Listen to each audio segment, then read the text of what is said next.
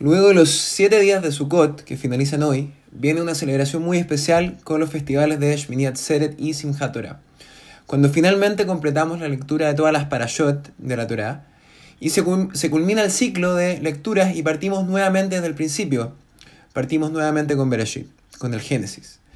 Y en honor a esta ocasión, acostumbramos en las noches de Shmini Atzeret y Simchat Torah sacar los Sifrei Torah de la Arona Kodesh, sacar los libros de la Torah de sus respectivas arcas y que toda la comunidad baile con ellos.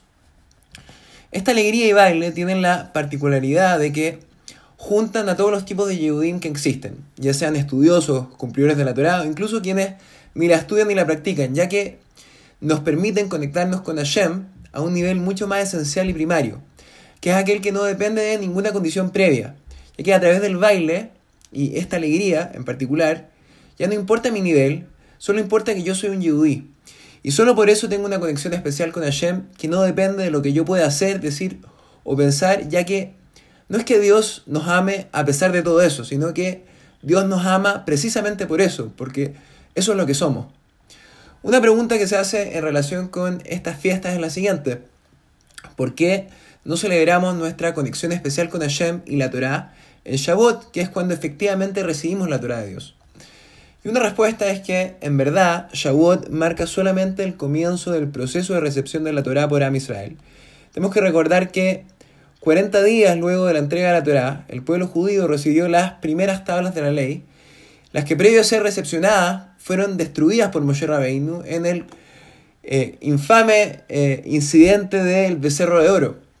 Y luego de esto Moshe tuvo que rezar 40 días y pedirle a Shem que perdonara a Israel, a lo que Hashem finalmente accedió. De esta forma, solamente después de 40 días de eso, es que le fueron entregadas las segundas tablas de la ley. Y el día en que Moshe baja nuevamente con estas segundas tablas fue el día en que conmemoramos Yom Kippur. O sea, en estricto rigor, solo luego de la Teshuvah a Israel es que se recibieron las segundas tablas, lo que marcaría en verdad la culminación del proceso de entrega a la Torah. Entonces, lo que estamos diciendo acá es que en realidad este proceso termina en Yom Kippur, por lo que en verdad Sinjat Torah debería celebrarse conjuntamente con Yom Kippur. Ahora, ahora bien, como todos sabemos, Yom Kippur está lejos de ser un día festivo y por lo mismo no podemos comer ni tomar nada.